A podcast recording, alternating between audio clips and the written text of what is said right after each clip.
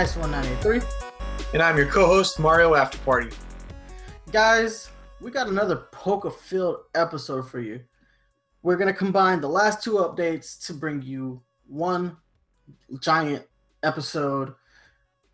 But like I said, it's poker filled. We got a lot to talk about. So let's just go ahead and just jump straight into the talking points. So Pokemon Generations is on episode seven now. Um, right now they finally started Gen three. So the first three episodes were dedicated to Gen one. Second three episodes are dedicated strictly for Gen two. Uh, with a lot of little surprises with the Gen two stuff. We got to uh, we got to meet Silver. Uh, the Looker makes a surprise appearance again. That was pretty cool. We had an awesome uh, episode with uh, Lance and Dragonite, and uh, Gold makes a cameo appearance in that. What I like about these these little minis, man, it's like they're telling the story of the game, right? But they're telling them in these uh from the perspective of other characters. So, you know, they added some stuff like in the first gen obviously they threw the looker in there, you know, having him hunt Giovanni down. That was pretty cool.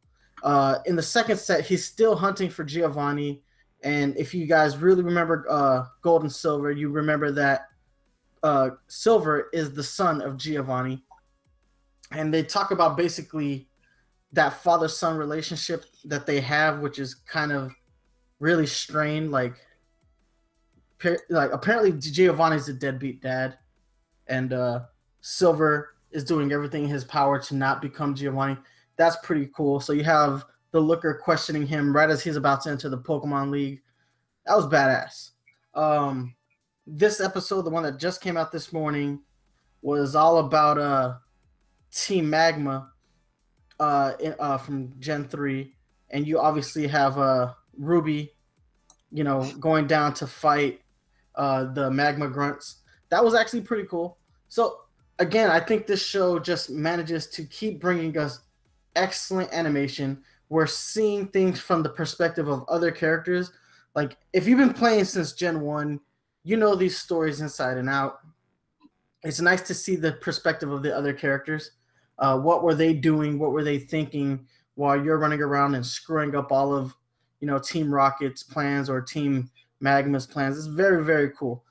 Uh, so that happened. Uh, we got some new trailers for Pokemon Sun and Moon. Uh, again, we're starting to see a little bit more of what Alola looks like in the animated world. Uh, in the latest trailer, we saw Delia Ketchum, Ash's mom. We see her and Ash going to the Alola region. So I'm wondering if they're actually moving to the Alola region versus, you know, vacationing. It makes sense that they'd be moving because Ash is going back to school. So it's just a matter of like, what are they going to do in this series. Uh, again, I'm still not a huge fan of the animation. The Studio Ghibli style looks like duty. Um, so yeah, we got a nice little look at it though. I'm still gonna watch the first few episodes and hopefully, you know, it's better than it looks. Uh, after party, you got anything to say about Generations or the Sun and Moon news that just came out? Uh, in the commercials for all the Sun and Moon, um, you know, all the Sun and Moon commercials have that little Japanese boy who moves to you know, Alola and befriends uh, the people there, and, and they've continued that story over multiple commercials to where like you had a falling out with with the um, the uh, Hawaiian kid or Samoan, um, and you know, and then they became friends again, and you know, like they he apologized, and and so it, it you know it makes sense if if Ash is actually moving there because the commercials are all about a Japanese kid moving to that area. You know, that's a good point. And what's really a little bit more of that tie-in is that uh, Ash is wearing the clothes from in-game. Uh, Ash has never really worn the in-game clothing before. He's always gotten an outfit that matched like that region, but in this new episode, in this new series, he's actually wearing the exact clothing of the boy from the main, you know, uh, from the game, And the Japanese boy in those commercials that you're talking about is also wearing that blue and white pinstripe shirt and shorts, just like Ash and the in-game character are wearing. So that's a that's a nice connection. I actually hadn't really thought of it like that, and then you just you brought more of it to my attention just now. That's what I'm here for. so that's pretty cool. Um, I'm still, I'm like I said, man. Generations is still blowing my mind. Um, really digging Generations. Uh, I, I kind of want Generations to be like the full time anime because it, it's just so pretty and it's it's it's a lot more interesting to actually get like a story that's more closely tied to the games than the the traditional anime usually gives us. But let's move on to some some FGC news, man. Scizor is being added to Pokken Tournament, uh, yeah. at least in the arcades. I'm excited. I mean, when I found that out, it was going to be Scizor. Um, you know, there had been rumors that he was one of them that uh, a lot of people thought it might be. But man, like that's it's so awesome. I'm excited because he's one of my favorite Pokemon, and you know, I really hope that they come out with some of the DLC so that we can get uh, Darkrai and Scizor uh, added onto the Wii U version. But just knowing that you know we have him in the game now, it's great news. Oh man, I, am digging it so much. Uh, the gameplay videos and the trailer for Scizor had me extra hype. Uh, again, this is one of those things. I said it when the game first launched. I'm going to reiterate it because my prediction came true. Because these characters are exclusive to the arcades, Japan gets a leg up yet again on new characters. So they're obviously playing with Darkrai right now. They they're building a meta for him. You know that somebody in Japan is learning Darkrai for you know the next tournament uh, that that pops up, uh, and that's bad. That's bad news because it's gonna be a while. Now I can kind of see why we haven't gotten those characters on the Wii U just yet. It looks like they're possibly holding off until they have a few to release as DLC instead of just one. Um, this is most likely paid for DLC when it comes to the Wii U. I, for one, would rather pay, you know, for a bundle of characters versus paying for one individual character. Um, things get a little awkward when you're paid for one character at a time. So if I can buy like two or three characters at a time, I kind of like that. Uh, again, I'm still gri- I'm gonna gripe about the meta because that's an edge. Arcade players will definitely have a significant edge over players who don't because now there's a matchup that we are going to be unfamiliar with. That is definitely not a good thing to be unfamiliar with a matchup.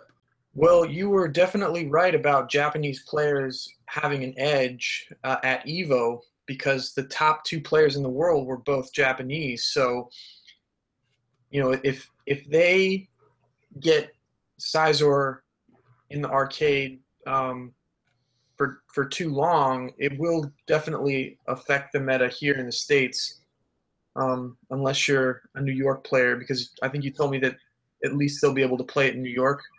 Yeah, the the New York Dave and Buster's is the confirmed test location for Pokken Tournament. Uh, they were supposed to be testing it out, and if the game was really popular, that they would move it out to more locations. As far as I was told, that the game was always very popular, but they have yet to move it out.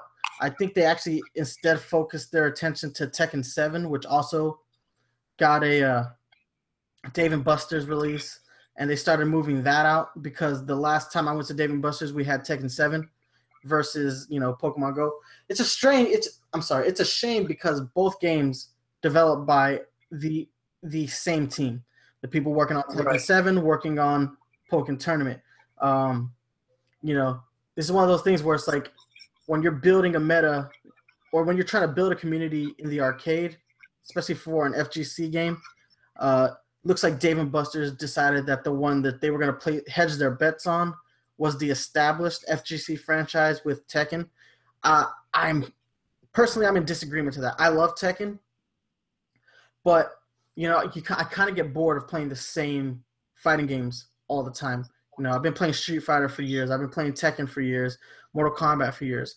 The nice thing about Pokken Tournament was that first off, it was a new fighting game, and second off, it was Pokemon. Those like those two things combined really drew me to the game. Um, on top of that, it kind of sucks. Like I said, like I know it's not going to be a year before we get these characters. They're never going to be a. There's never going to be a gap that big again, like there was when the game first got launched to its Wii U launch.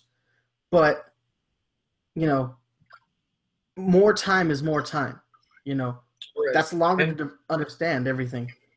The the arcade scene in Japan is a lot bigger, and um, I I've been to Tokyo, and they ha- they have like you know seven story arcades where each floor is like a different genre of gaming. It is like gaming heaven, and this isn't like a special arcade. I, I walked into an arcade that was, um, I think it was somewhere near Shinjuku, but it wasn't like a like a a special arcade. It was just that's how they do it there. That's that's just a normal arcade in in in Tokyo, and so their arcade scene is huge. And in in Pokken, it's definitely important in developing the meta. So it's good that at least uh, some of the New York players will be able to um, not fall behind. But yeah, if Dave and Buster's don't bring it to other locations in other states, um, it's it's going to hold American players back.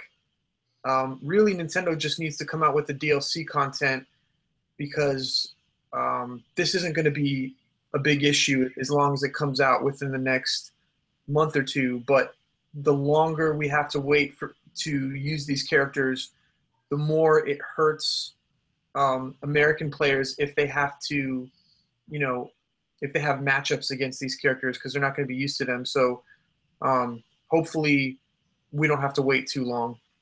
You know, especially now that, you know, Evo picked it up this tournament season and potentially could pick it up for next tournament season. And now that Pokemon World Championships are you're playing for money now. Those tournaments used to hand out scholarships.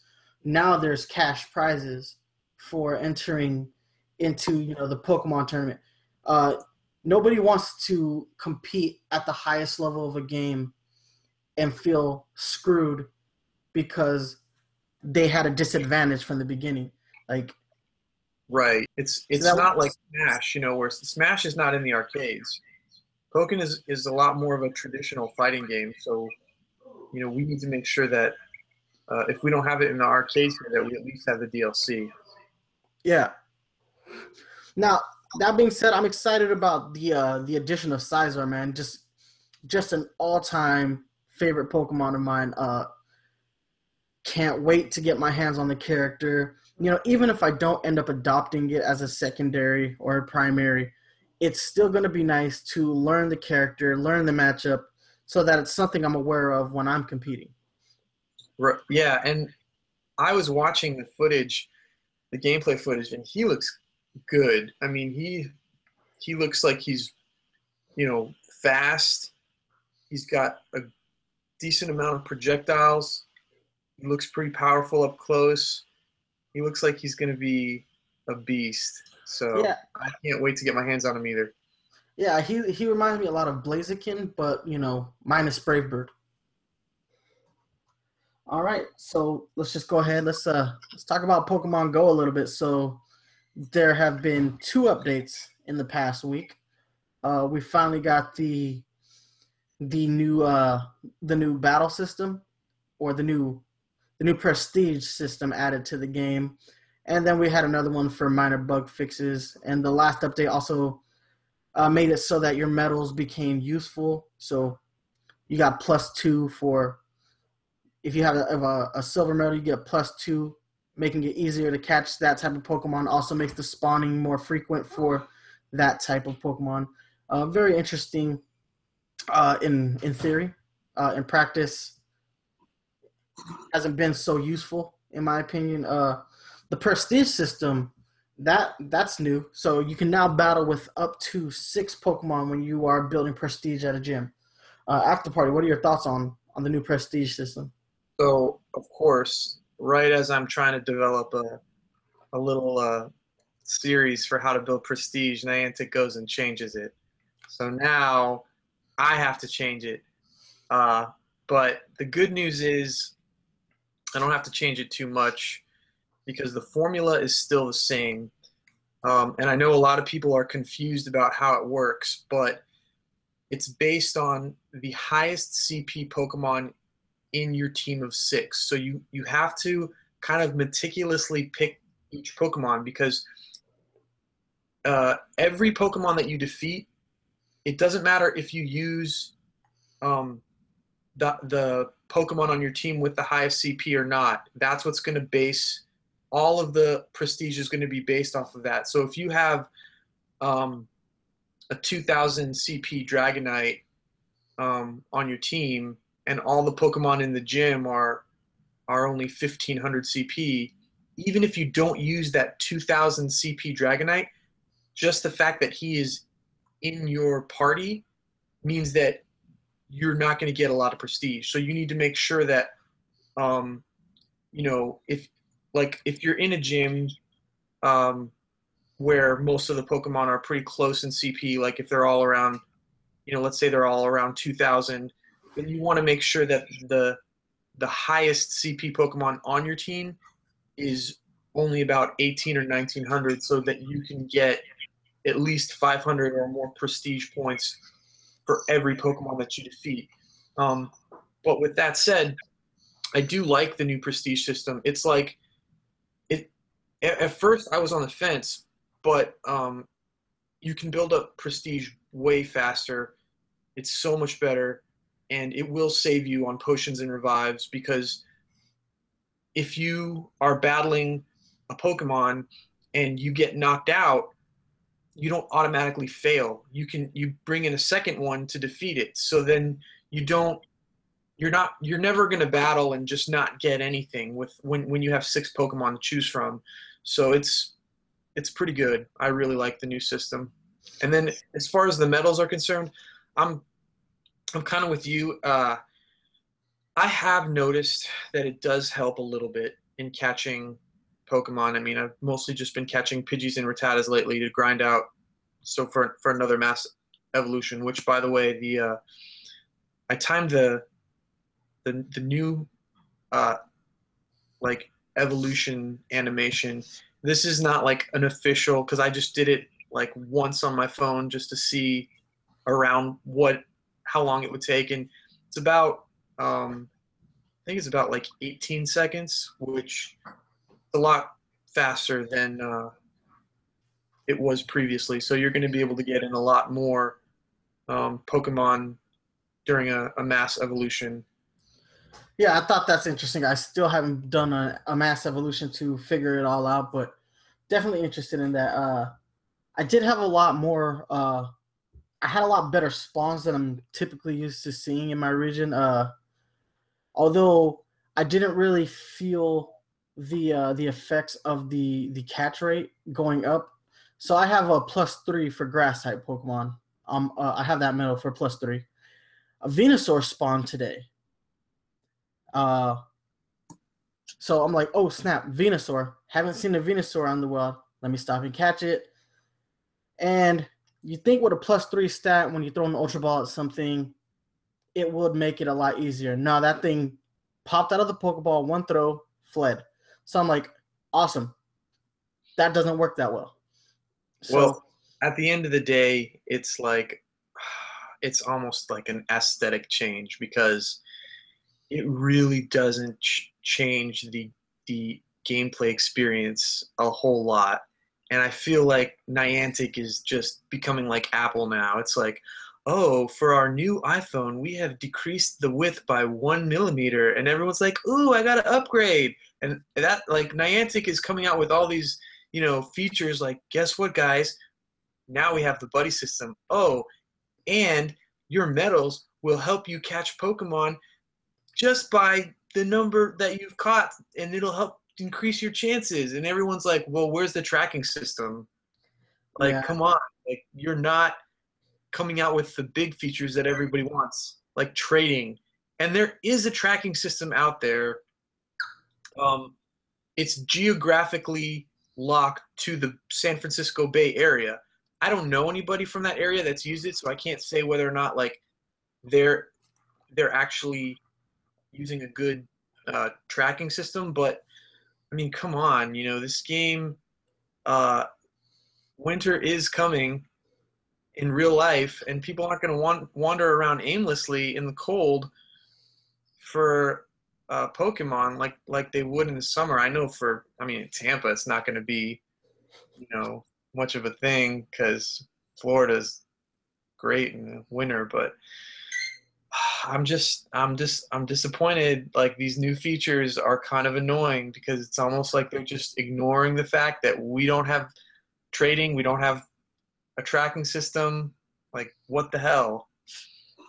Yeah, I agree. Um, back to the back to the prestige system for a while. I was having a little bit of fun with that the other day. Uh, so I took over a gym and then I started battling. I dropped off a Dragonite there, uh, just to see just to see what it was like. And then I, uh, you know, put in a team, and I was building at about 1,300 CP uh, prestige points at once. Uh, I was able to build it to a level five gym in about 10 minutes, which is faster than I've ever built prestige on the old system. And the old system, once you hit like, you know, the level, you know, the level four prestige mark, that's where it gets a little bit more difficult to start building prestige on your own. Uh, at that point, you really want to start doing it, you know, either with a group or at least one other person. So it was definitely cool to uh, to build the prestige because it's going up so quickly. Especially, I can see that being really useful once you've hit like level eight, where it's almost impossible to build prestige by yourself. So, oh. bu- yeah, building it up at like thirteen hundred percent at a time yeah, you battle that gym like three or four times and you've you've hit that next level. Well, uh, it's just it's nice because, I mean, I was building. Once I understood how it worked, I was building prestige by like two or three thousand prestige, and uh, it actually gets easier the more Pokemon are are in the gym. If it's harder if there's only two or three Pokemon because then you're kind of still building it like you would have built it uh, the old way.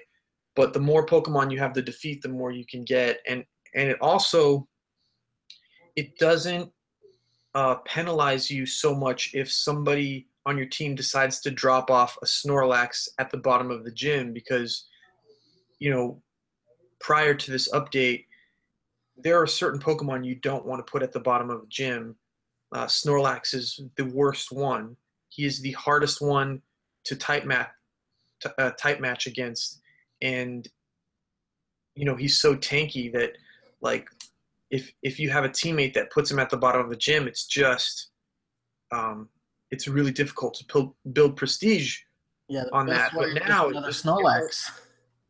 What? The best way is basically to use another Snorlax.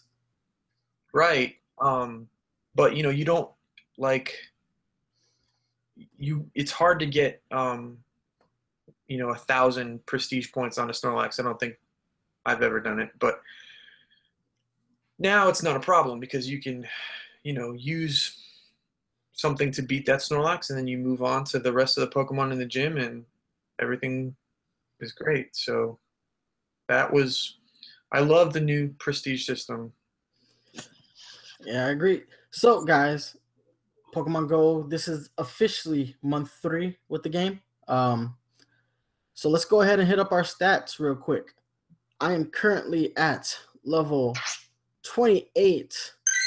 Uh, I have seen 137 out of 139. Now, I want to call foul on 139. It should only be 138, but apparently I battled a Pokemon at a gym that I hadn't caught yet. So the game penalized me for that because I saw a Muk at a gym and the game decided, hey, you've seen that now. I'm like, no. So yeah, that's messing with me. So I went ahead and made Grimer my buddy Pokemon so I can go ahead and combat that that negative aspect of the last update. I don't have a problem with it. That's annoying. I don't like that. Uh, like I said, Grimer is currently my buddy Pokemon, and guys, I have had a rough couple of days. I only have one gym left. After party, what about you, man? All right, so I'm still level 30, probably going to be level 30 for a while. I didn't play the, the game for a little while because of all the bugs. I was I was tired of everything crashing on me, so um, I I wasn't playing the game that much. But the new updates seem to have fixed um, most of the bugs, not all of them, but uh, I haven't had so many problems with it right now, so that's good. I have two gyms. It's better than last time when I had zero. And for the first time ever, I have more Pokemon than you do. I have 138. Yeah, you finally got to that point. But you you maxed out your level a lot. You you leveled up a lot faster than I ever did. Because I'm yeah. still sitting at level 28, but I don't do a lot of mass evolves. Well, I was on the grind for a while, but uh, level 30, man, it's it's tough. I'm gonna be at level 30 for a while. All right, so I have a question. So now that we're sitting at the three month mark of the game, uh, a lot of the craze portion of this game has died down pretty significantly. Uh, even though the game is still very popular, I still see people playing it every day. There's not a day that I go out and I don't see somebody playing the game. But now that we're in month three, and because there is a big drop off, was the drop off, in your opinion, preventable? by Niantic? Was there something Niantic could have done to have kept this game a little bit more fresh? Of course.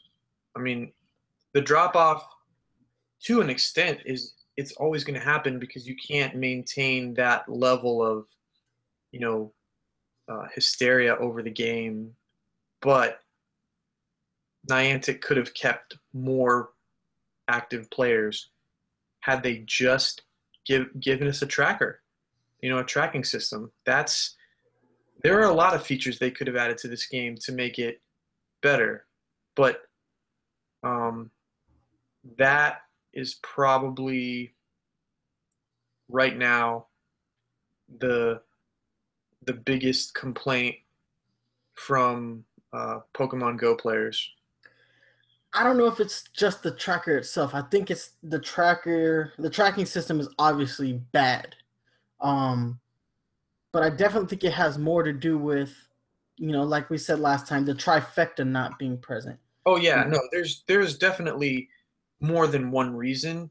It's just, um, I think right now I think the tracking system is probably uh, the biggest reason that people haven't, or people might have abandoned abandoned the game.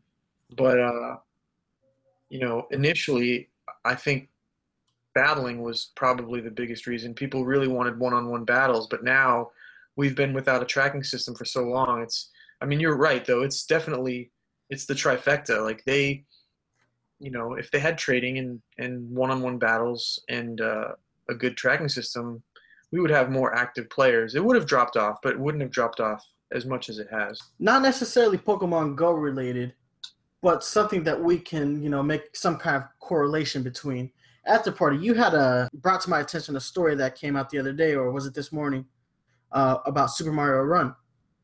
Oh yeah, so um, Super Mario Run already has 20 million iOS users who selected that option to get notifications when the game was released.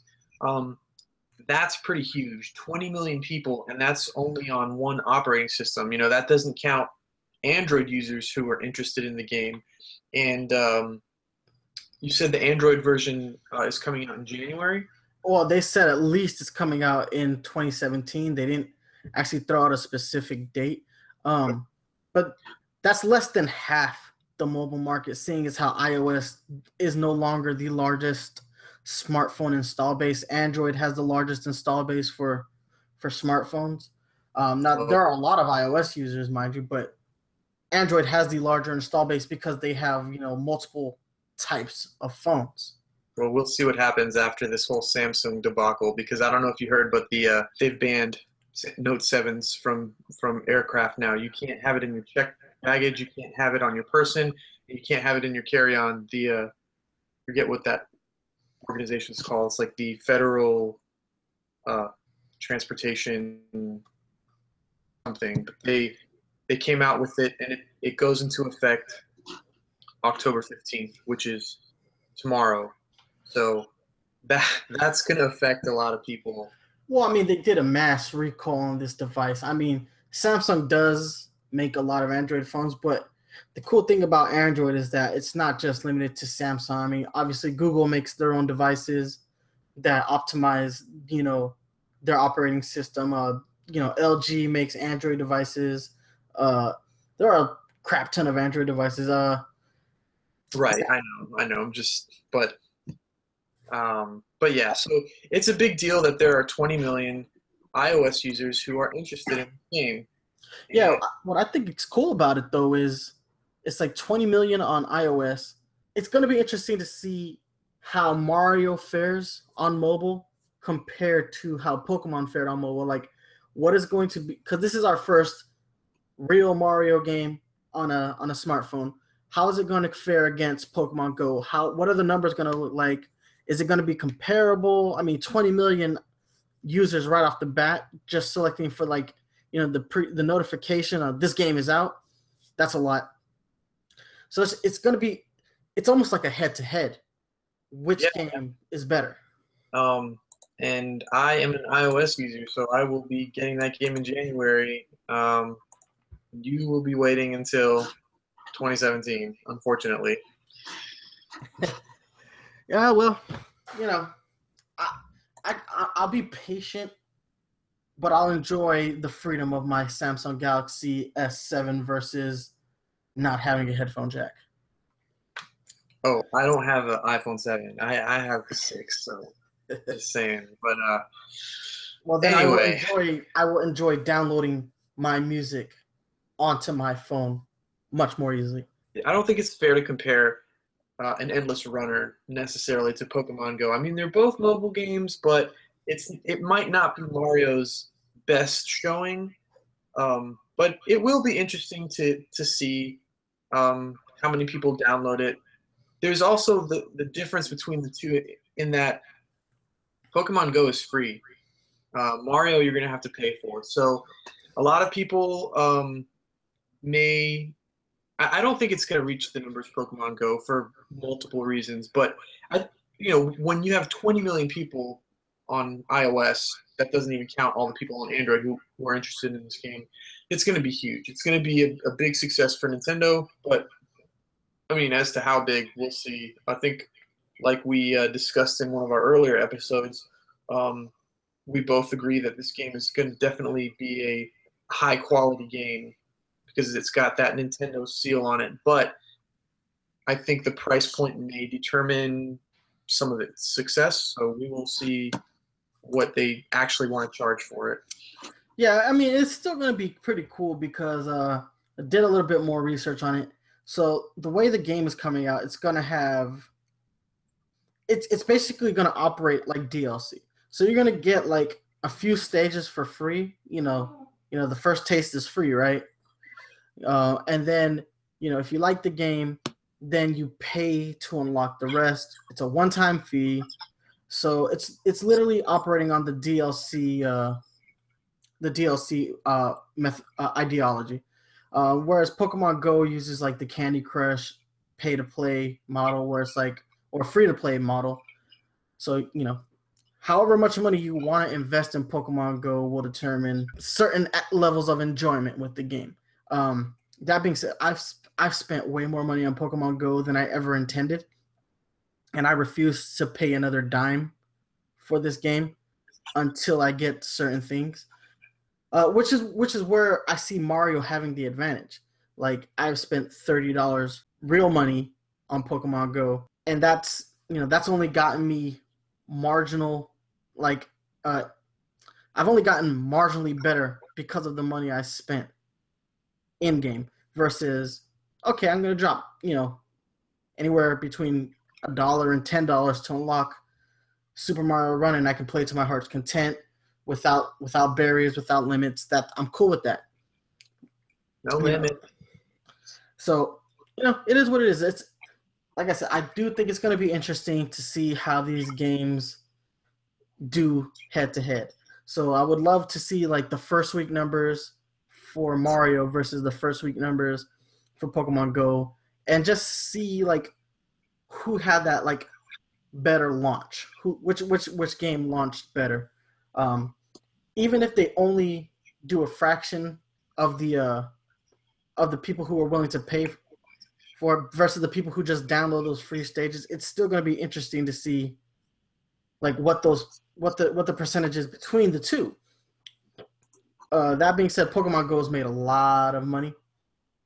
So, can Nintendo's actual first real mobile game match that? That's going to be the real question. But guys, that's the news for you know this week. What we're going to do real quick is we're going to take a quick break.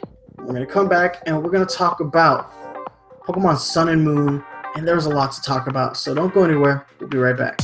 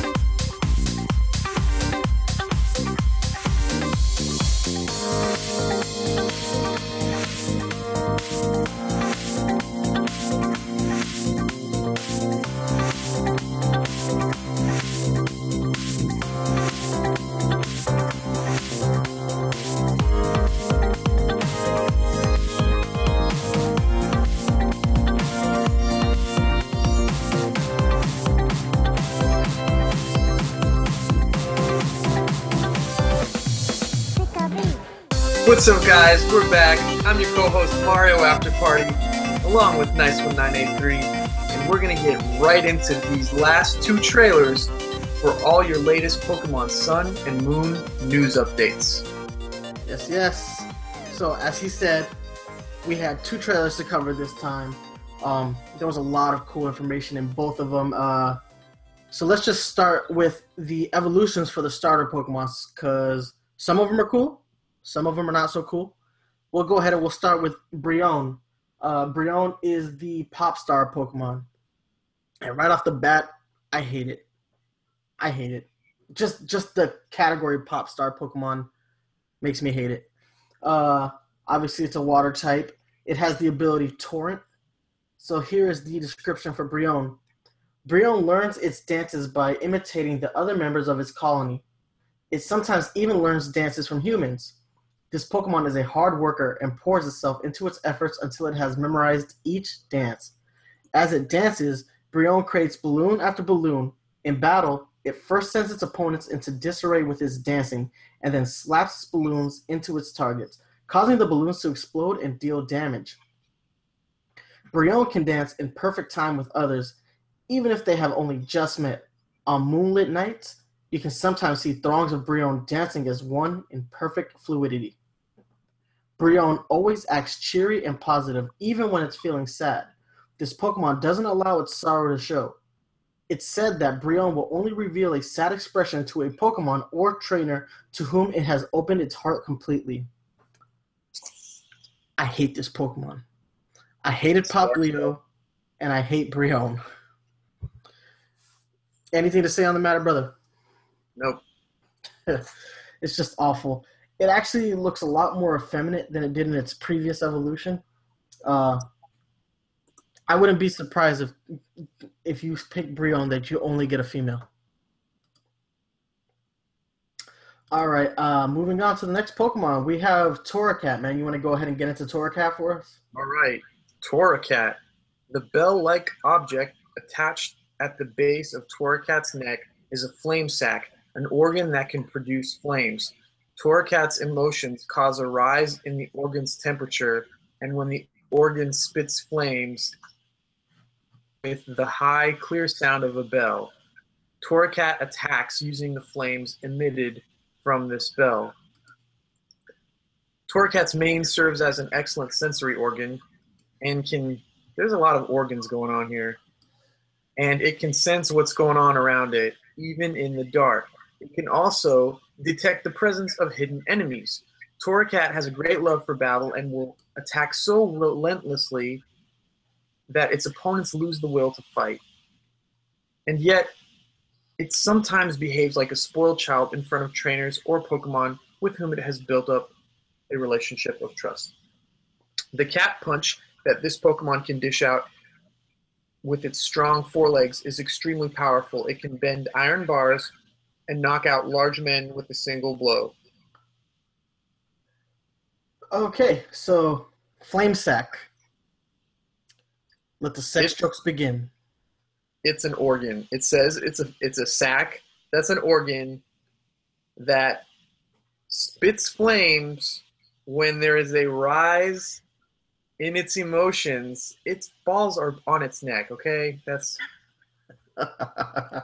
well, not only that, but it has a penis at the top of its head. Yeah. Um. I still yeah, like it though. You can go ahead and start all the sex jokes you want right now. Um, that being said, I really like this. It, I'm not gonna lie, it reminds me of Garfield.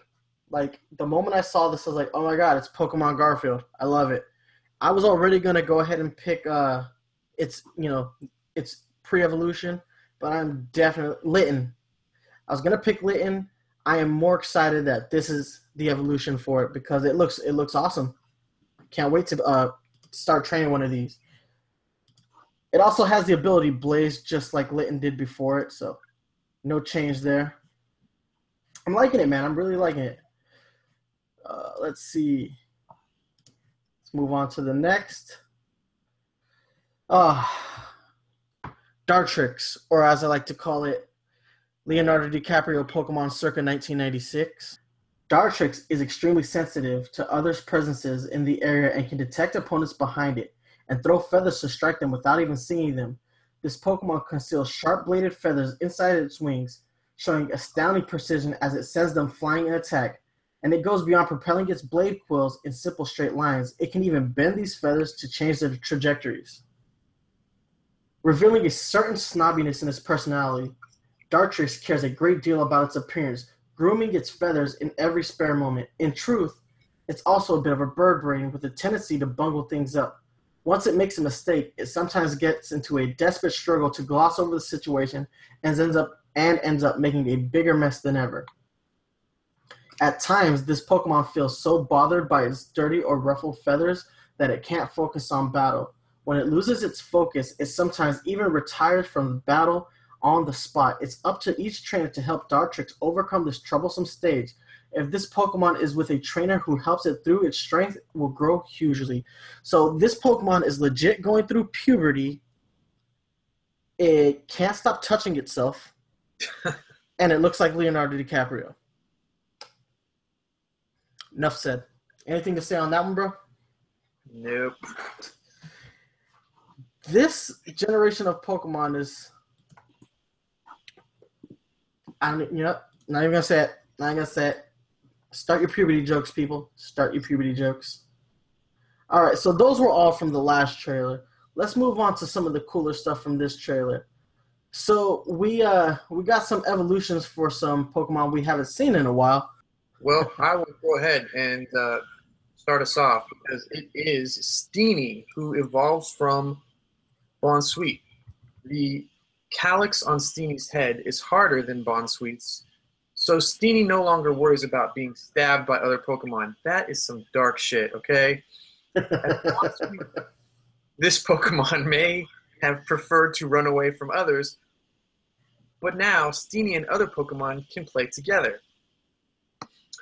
Upon evolving, this Pokemon's fragrance becomes even more delectable, but also gains a tomboy-like personality. Living together with one is quite the ordeal. As it moves around, it spins its calyx, striking nearby objects, but Steenee couldn't care less. Steenee unleashes combo moves using the calyx on its head and its hard legs. First, it smacks opponents with the calyx on its head, and when the opponent flinches, it lands a whacking great kick. That usually does the trick. oh man, dude. Uh, I'm liking this Pokemon. Uh, it's nice to know that if a Steenee uh, you know, long enough, I'm sorry, a Bounsweet survives long enough, it'll become semi-useful. Uh, that being said, Steenee does evolve one more time into Tsareena. All right. Tsareena has the nature of high-class nobility. Any Pokemon or human that approaches it with evil in mind will be punished forthwith. It even turns its fearsome glare upon its own trainer if the two of them are not fully in sync, or if its trainer orders it to use a move that will be ineffective. Only the strongest of Steenee are able to evolve. When this happens, the Steenee evolves with the blessing of other Steenee. It then uses its strengths to protect the Bounsweet. Tsareena is a high kicking virtuoso. It has honed these skills beyond the level it achieved as a Steenee, and it attacks with graceful movements at the same time. Its fragrance mesmerizes opponents, dealing them with a secondary attack. Trop Kick is a move that only Tsareena can learn. It lowers an opponent's attacks by showering it with blazing hot kicks in a style similar to that originating from tropical countries. It's said that this Pokemon loses its strength if touched on the crown-like protuberance on its head. Some Tsareena have the Queenly Majesty ability, which no other Pokemon has previously had. The effects of Queenly Majesty are so intimidating that it prevents opponents from using priority moves. Again, this is one of those meta-breaking moves that we've discussed a lot when we talk about uh, Pokemon Sun and Moon. All right, so that's the description we have for Tsareena. Uh, the next Pokemon we have is going to be Ribombee. So after party, go ahead and hit us up with Ribombee. All right, Ribombee, which is the evolution of Cutiefly, uh, collect flower nectar and pollen to make into balls known as pollen puffs. These serve as food, and what's more, they can also cause effects like paralysis or dizziness. Ribombee may use puffs to strike their opponents during battles. Some of the pollen puffs that Ribombee make also have relaxing effects or can relieve tiredness. These are distributed around the Alola region as high priced supplements. Ribombee hate getting rained on. They're covered with fluffy hairs that hold the pollen they've gathered, and the rain makes them wet and dirty.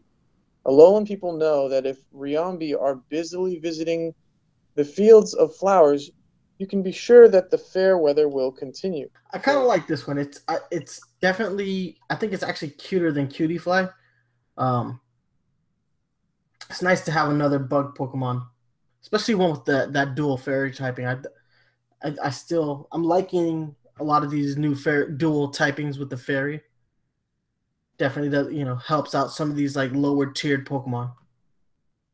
Yeah, I like the design. It looks uh, it does look cuter than Cutiefly, and um, although it does look a little bit um, frail, like even though it's an evolution, uh, it doesn't appear to be much stronger. Oh yeah, definitely. Actually, if anything, it might look weaker than its previous form. All right. So the next Pokemon we have is Hakamo'o, which is the evolution of Jangmo-o. So when a Jangmo-o evolves into a Hakamo-o, it breaks from its fellows and begins to live on its own to train itself. Wherever it can find a Pokemon to battle against, it seems to appear. Hakamo-o dances before battle to show its strength, clanging its scales together to make them ring out. When this dance reaches its climax, Hakamo-o bellows a fierce war cry to challenge its opponents.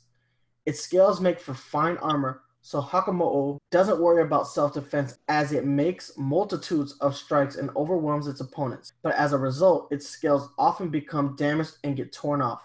They grow back immediately, so this does not cause Hakamo-o undue concern. In fact, it views the number of scales lost as proof of how ferociously it has fought, and it brandishes its bared arms in boast of victory. I like this design a lot. It looks good it's definitely a fierce looking Pokemon. So it evolves, man. That's right. It evolves into Kommo-o. At the end of its harsh training, Hakamo-o evolves into this overwhelmingly powerful form. It returns to the land of its birth, where it watches over Jangmo-o from a distance. There is a legend that says Kommo-o is covered in glittering scales in order to drive away a great darkness covering the world. The reason these Pokemon seek out battle is to gain the power needed to defeat this darkness. When it detects someone approaching, this Pokemon rings the scales on its tail to announce its presence. It has no desire to battle against weak Pokemon. Kommo-o's greatest move is the uppercut. It swings its arm up from below in a punch of great skill and force, sending its foe flying into the sky. By raising its arms aloft, it can generate a force powerful enough to change the face of the surrounding landscape. Clanging Scales is a move that only Kommo-o can learn. It scrapes the scales, covering its body against one another, attacking with great clamor. After using this move, Kommo-o's defense is lowered. Uh, first, I just want to say that's like the best description ever. Yeah. Um, Yeah. It's just it's um, design looks amazing. It looks it looks awesome. It's It really probably going to be incredibly powerful. So in previous um, trailers, Nintendo has you know really focused a lot on the abilities of the Pokemon, but now we're also getting exclusive moves that you know uh, moves that only you know that Pokemon can learn. So that's also a, another interesting addition to um, what is already looking to be a very complex and strategic battle system for Sun and Moon. So looking at Kommo-o's design, um, its design is really heavily influenced on uh, traditional Hawaiian culture, especially like the the native culture of Hawaii.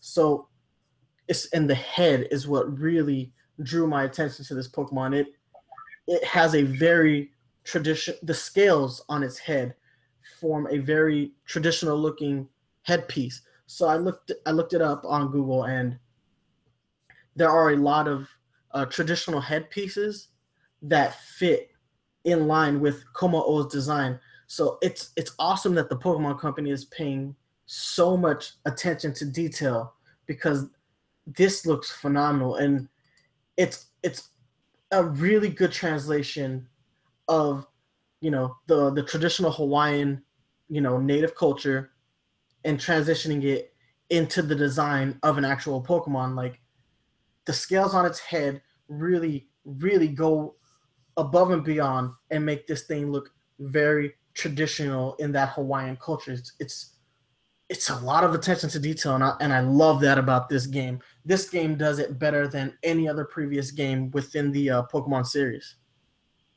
I'm glad that you noticed that and that you uh, took the time to look that up because I didn't even think about um, how this design could reflect Hawaiian culture, but it is really great that Nintendo did their homework and they really did um, study a lot about the the culture that they were going to be influenced from. Well, it's cool because I'm looking at a traditional headpiece right now, um, and it has like the scales that are on Kommo-o's head, uh, but instead of scales, it's actually made of like seashells. They use the seashells in the same way that, uh, and in almost in exactly the same position that Kommo-o's scales are aligned. It's it's really cool, man. Like that attention to that's attention to detail that 90% of people who see this Pokemon aren't gonna notice. It's that's just it's it's phenomenal. Like that attention to detail, I could not believe it.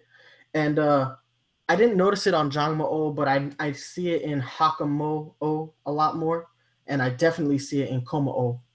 So You know what? I would love it if uh, he was in uh, Pokken Tournament too. oh, that'd be awesome. They they come out with a sequel for it, man. They got to add Kommo-o because he is badass. Oh yeah, I definitely want to see, especially because his description, man, his description is so good. Yeah, I mean, it, it sounds like he's going to have an important role to play, um, either in the game or maybe the anime, just because they really uh, emphasize that he is there to drive out a great darkness covering the world, and that the reason why he, you know, he doesn't even want to fight weak Pokemon. He's only looking for the strongest because he needs that power and he needs to get strong enough to defeat whatever darkness that he is, you know, trying to to go up against. So that sounds like maybe possible story elements there in the game. Maybe not. Sometimes the descriptions aren't really anything but descriptions, but um, but yeah, I'm I'm loving this Pokemon.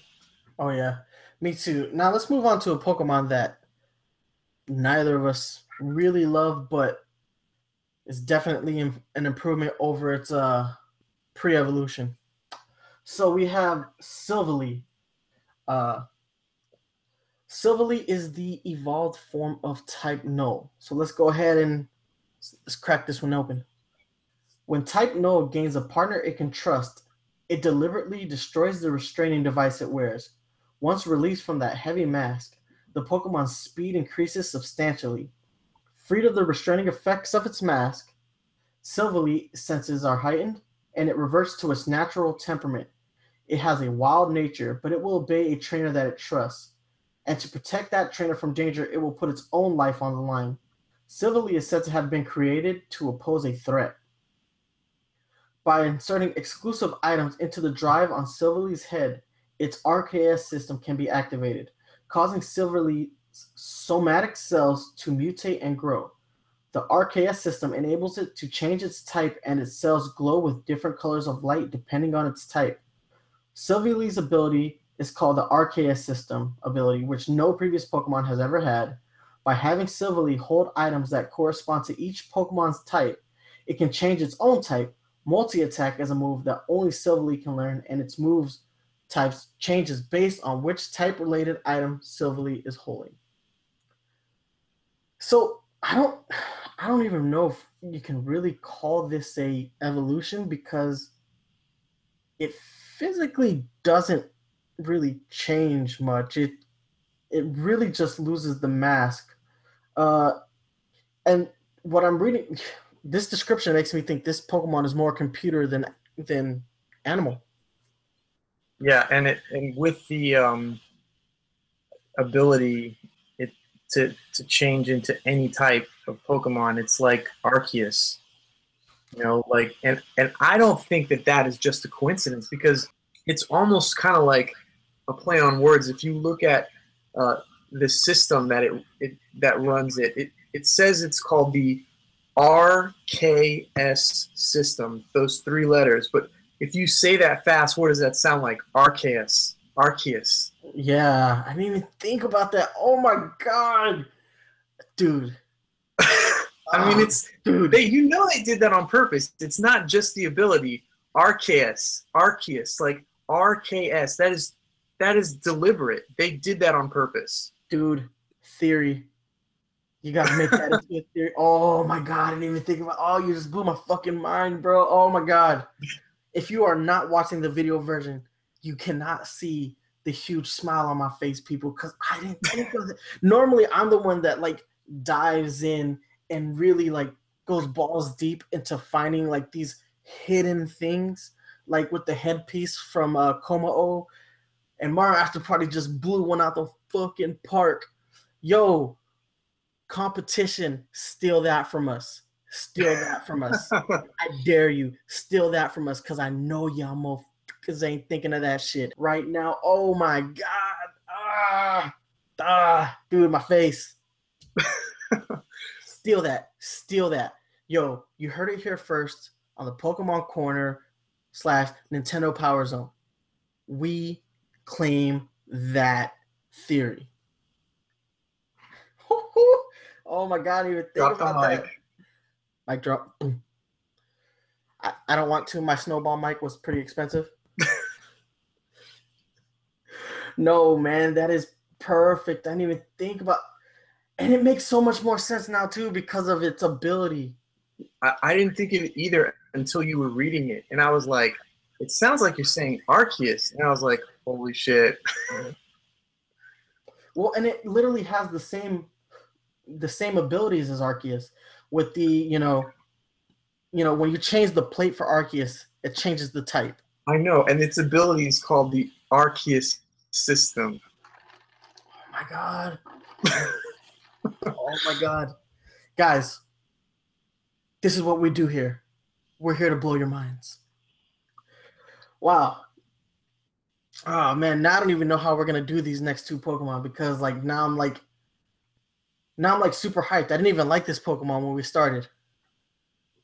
I know. Well, let me get into it. Um, possibly the ugliest Pokemon ever created. There's a new Alolan form that's been released, guys, Alolan Grimer. When the population of the Alola region increased, dealing with their garbage became a serious problem. As a solution, Grimer were imported from other regions. They fed primarily on garbage, so their body composition changed, as did their form. What appear to be teeth in, in this Pokemon's mouth are, in fact, residual toxins from the garbage it eats, which have hardened and crystallized. No method has been discovered to break down these crystals. Direct contact with them presents a danger. A Alolan Grimer is always eating garbage, but its constant hunger will cause it to begin eating other manufactured objects if it runs out of garbage to feed on. There are more than a hundred Alolan Grimer in Alola's garbage processing plants, and all of the garbage produced in the Alola region is taken for use as their food. Um, and there is a type change with this Pokemon. It's now Poison Dark. Um, but you know, if you thought that Raticate was the ugliest Pokemon in Pokemon Sun and Moon, you were wrong. It is now Alolan Grimer. you know, I don't hate it all that much. It does it does look off-putting and its description is nasty. It eats trash. It eats trash. But if there's an Alolan Grimer, bet your bottom dollar there's an Alolan Muk. So this Pokemon is also Poison Dark. Uh, the ability is Poison Touch and Gluttony. So let's go ahead and get into it. Alolan Muk eats whatever is in reach without pausing, and it feels the sharp pangs of hunger. It it runs amok. Get it? It runs amok. Haha. it's thought that ferocious appetite stems from an inability to maintain its energy levels without a constant influx of toxins. Toxins have accumulated in a Alolan Muk's body from its steady diet of various waste products and manufactured materials. This accumulation has brought about a chemical change producing a new kind of toxin. A Alolan Muk has the same poisonous crystals as a Alolan Grimer, but they are not limited to its mouth. They extend from all over the surface of its body. A Alolan Muk uses them to attack just like other Pokemon use their fangs or claws, and these highly toxic crystals are easily knocked loose, making them extraordinarily dangerous. The Grimer and Alolan Muk in the Grimer and Muk in the Alola region produce and store their toxins within their body, so unlike the Grimer and Muk in other regions, you won't detect any unpleasant aromas when you draw near one. So reading the description for uh, Alolan Muk, he reminds me a lot of the character uh, Koko from Toriko. Uh, he has uh 500 different kinds of poison in his body, and because of that, he has like one specific poison in his body that there is like no cure for, but he is immune to it. it reminds me a lot of Koko. Um, I don't know if that's something that they threw in there just cause, or if it's just sheer coincidence, but it totally reminds me of that. I'm I like the color scheme on a Alolan Muk, and uh, I like the crystals that have formed over its body. It definitely looks a lot more menacing than the traditional Muk. Would yeah. be it'd be interesting though, because Ash has a Muk already in the anime. It'd be nice if he could catch an Alolan Muk to be its partner. Yeah, um, I you know it's it's kind of amazing how they can make something so ugly, but then the evolution is actually pretty. Um, I like this the color scheme as well. And if you guys haven't seen the demo yet, I suggest that you go um, on YouTube to the uh, Pokemon's uh, YouTube page and uh, and check it out because it's really pretty as the colors cascade down this Alolan Muk, and it's just kind of on a loop where the colors are, are constantly um, just kind of cascading down like a toxic waterfall. But uh, I, I like this Pokemon a lot, and the typing is great. It's Poison Dark, which means it only has one weakness, and that's Ground. Because, you know, the way that, that Poison and Dark play out, where it, it kind of, um, they, they kind of help each other's weaknesses out. And, uh, you know, it's a poison Pokemon that's immune to psychic attacks now, which is is great. That makes it extremely viable. Um, so it's it's resistant to grass, poison, dark, and ghost, and um, immune to psychic, weak against ground. It's great when your Pokemon only has one weakness. Um, and there have only been three Pokemon uh, you know, previous to this one with the same type, and that's Drapion, Stunky, and Skunk Skuntank. Skuntank.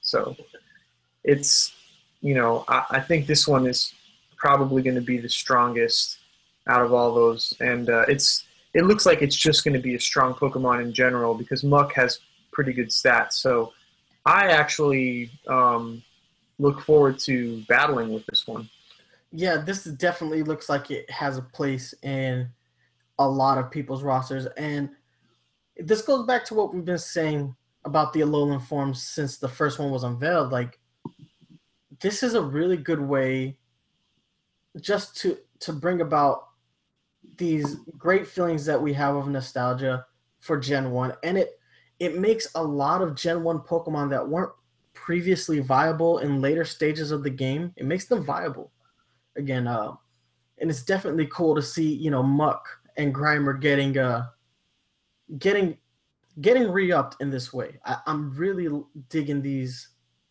these Pokemon, man. Loving these Alolan forms. All right, guys. So let's move on. That's all the Pokemon that, that are up. So let's just go ahead and hit up the the new trainers that were introduced into this game. Uh, we had two new characters the first being Olivia. She is the kahuna of Akala Island, the second island you visit on your island challenge. Her skill is extraordinary, as can only be expected from someone chosen to serve as kahuna at such a young age. Yet she still insists that she's just a normal girl. I'm liking her. I like her. It's, you know, I'm again more trainers that really reflect the island culture of Hawaii, especially on the more traditional side. You know, she's dark skinned. Uh, she's wearing like a flowery, you know, outfit. She's got beads all over her body. Like she's got beads on her ankle, beads on her wrist. She's also wearing a Z ring. So very cool. More attention to detail like this. I'm liking uh, these trainers, and you know, I'm liking I'm liking the fact that we're seeing a lot more of the Alola region's personality from its trainers. Like you really get a sense of like the Alolan culture, so to speak, through its trainers. And we have one more trainer. Let's just knock this. Yeah, she is a trial captain, um, and her name is Ilima. An expert in normal type Pokemon, Captain Ilima graduated from the trainers' school and is a hero to the students of that school.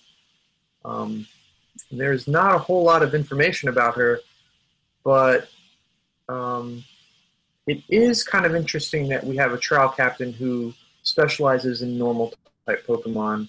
Because uh, I can't remember the last time, if if there's ever been a time where, um, you know, since these are replacing the gyms, if if we've ever had a gym leader that uses normal type Pokemon. Uh, I know we had one in Gen 2. I can't remember. It was a girl. I remember she uses a Miltank. Uh, it's been so long since I've played Gold or Silver that I just can't quite remember. I, but it is cool. I, I mean, again, this this character doesn't really look like they're initially from the Alola region. Um, but I, I'm, I'm I'm liking her outfit, man. She she's got the uh, the sweater vest. She's a little prep style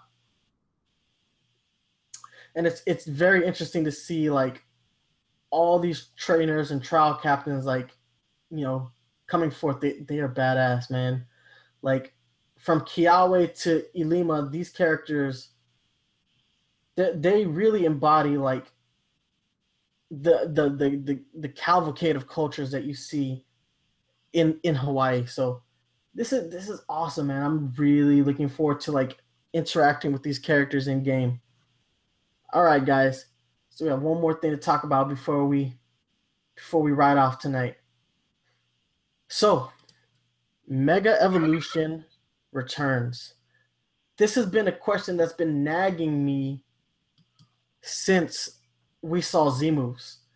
Like, it has been bugging the crap out of me. I was like, is Mega Evolution gone? Well, it's not. It's here. Um, now, my real question is can Mega Evolution be used in conjunction with Z moves? Because man, if if it is, dude, that's a that's a that's an OHKO one hit KO right there.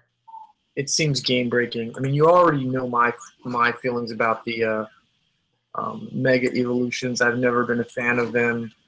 I feel like it was kind of that by itself was kind of game breaking. If you do a Z move now with a Mega Evolution, that's that's crazy. I mean, I like the Z moves because all the Pokemon can use them, but you know, only certain Pokemon can Mega Evolve.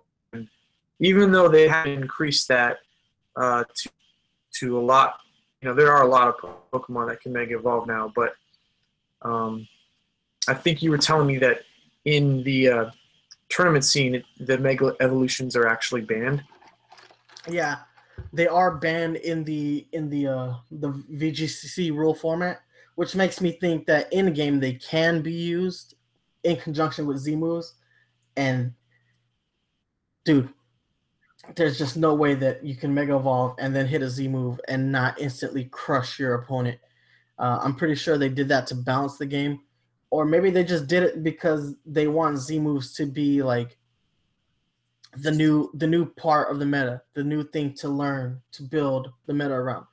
Uh, so it's it's gonna be interesting. Uh, I'm looking at the the the the description for this on the website, and it looks like Dexio will be giving you a Mega Ring in this game.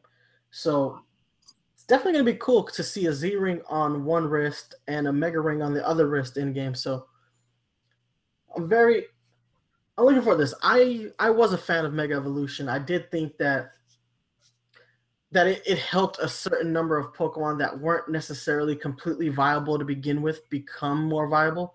Um, like Charizard wasn't really viable in VGC. He's definitely a lot more viable now. I mean, he's definitely not top tier, but definitely viable. Now there were some Pokemon that did not need to Mega Evolve, like Mewtwo definitely didn't need any more advantages than what it already had. But he wasn't tournament legal anyway, so still, I, I, I thought it was cool. I liked I liked watching the, the the forms transform and seeing seeing what typings that Mega Evolutions got. It looks like we kind of get around that with Alolan forms of Pokemon. I really hope that like forms region forms come back in in the in other iterations of games. So like now that we've hit up Sun and Moon, whatever the next Pokemon game that comes out, I would like to see like whatever regions forms from Gold and Silver. I would like to see like, you know, a ground type Marill. Yeah. So that was a lot to take in, guys. This was a bigger episode. It was a lot to take in. Some cool stuff there more after party hit you with that bomb ass theories for uh Silvally with the uh Arceus, Arceus, Arceus. Uh Jesus. Oh my god, that my my mind is still blown from that. Like it was too like it doesn't matter. Covering the rest of the stuff after that theory, no, no, that's a win. That's ah like ah, mind blown, guys. Like straight up, my mind is blown and uh, now I can't wait to see the role that Type: Null has in the game. They have said when Type: Null first came out, they said that the character played a majorly important role to the overall story. I can't wait to see the role that it plays now because I I kind of want to see a battle between type or you know Silvally and Arceus because that's awesome. That's just freaking awesome, and I can't believe that escaped me. I cannot believe that escaped me. You got to work on that theory tonight, brother. Make sure, put that theory up on uh on Twitter tonight, cause Well- that's, that's some shit right there, dude. Yeah, of course. Uh, but that speaking of, of social media links, you want to go ahead and hit them up? Yes, guys, you can always hit us up on Twitter at Mario After Party and at Nice1983. And hit us up on Facebook, facebook.com slash Nice1983 Game Collecting. Go ahead and check us out here on YouTube to see a bunch of new content. Season two of Game Collecting. We are also working on uh, how to build prestige. Uh, we got a little setback on that because of the, the Pokemon Go update, but Mario After Party is working diligently to provide you with information on that. If you're a fan of the Pokemon Corner and the Splat Zones, which will now be called the Nintendo Power Zone, starting this month, you can always find new episodes on iTunes, Google Play Music, Stitcher Radio, and you can find the video versions here on YouTube. If you like the music we use in the show, you can always go to GameChops.com or search GameChops on YouTube, and you're gonna find a bunch of fantastic video game remixes at your disposal. You can also find them on iTunes. So go ahead, check them out, download them, support that, because guarantee you, best video game remixes you're gonna find in the business. That's gonna be it for this episode of the Pokemon Corner After Party. You got anything left to say, my brother? Stay fresh. Stay fresh. RKS system, Arceus. Deuces.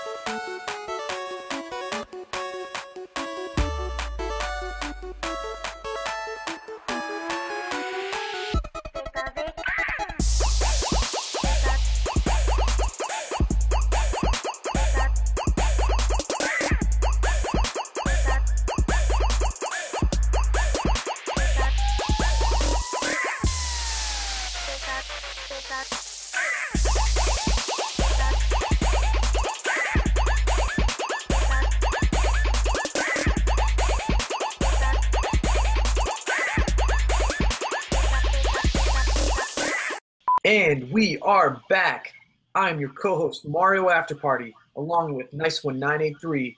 And guys, we're gonna get straight into all of the latest Pokemon Sun and News updates from the last two trailers.